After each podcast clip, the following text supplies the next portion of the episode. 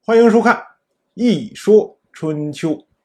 蔡国的国君蔡丰仁，郑国的国君郑务生，在邓这个地方会面，开始讨论楚国的问题。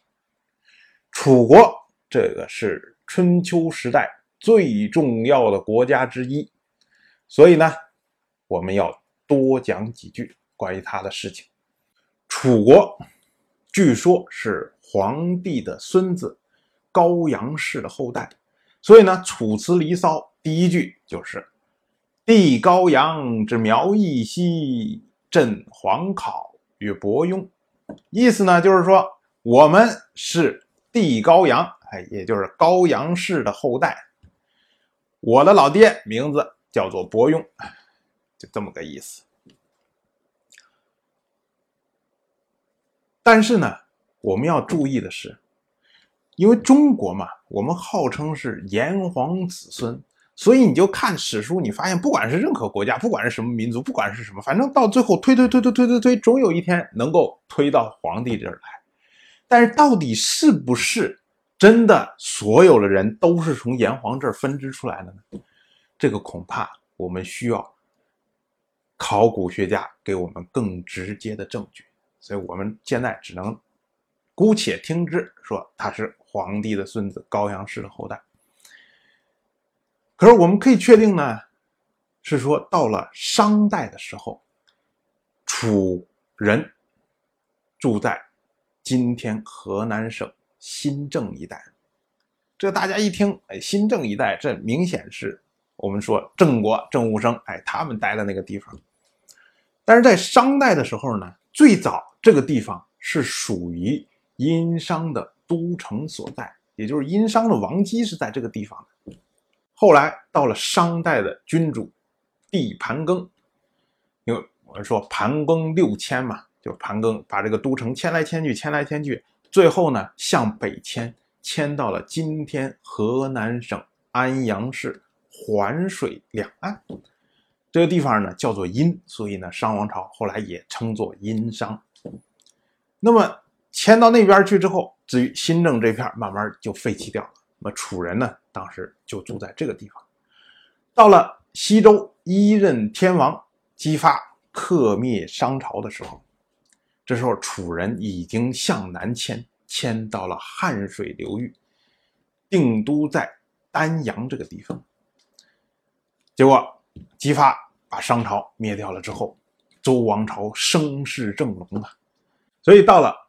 西周二任天王姬宋的时代，楚人就向周王室臣服，而周王室呢，就随手封了一个子爵给楚人，让楚人呢进贡青毛。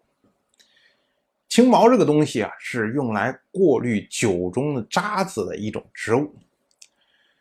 这个后面我们讲到齐小白伐楚的时候。会具体再说这个事情，而爵位呢？子爵这个东西，我们说五等爵嘛，公侯伯子男。一听子爵就是一个很低级的、很很一般的这么样一个爵位。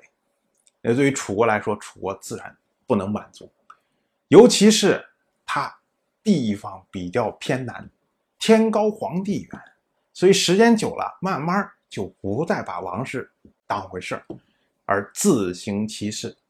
所以到了周王室四任天王姬瑕的时代，两边矛盾越来越激烈，所以姬瑕就率兵攻入汉水，攻打楚国。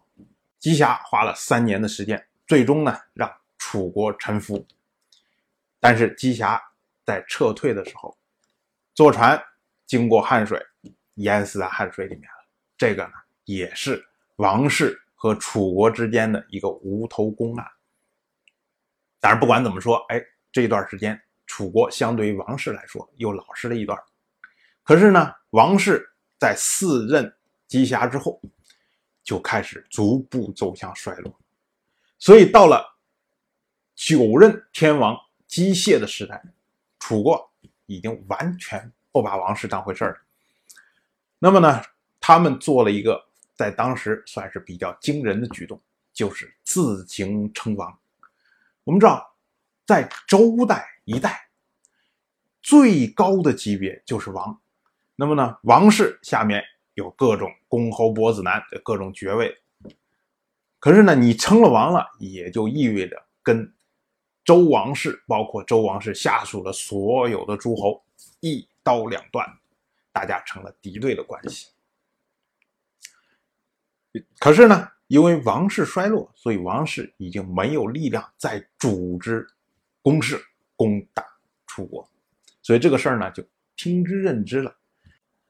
当然，我就这么一说，您就那么一听。谢谢收看。如果您对《一说春秋》这个节目感兴趣的话，请在微信中搜索公众号“一说春秋”，关注我。您不仅能得到《一说春秋》文字版的推送，还可以直接和我互动交流。我在那里等待您的真知灼见。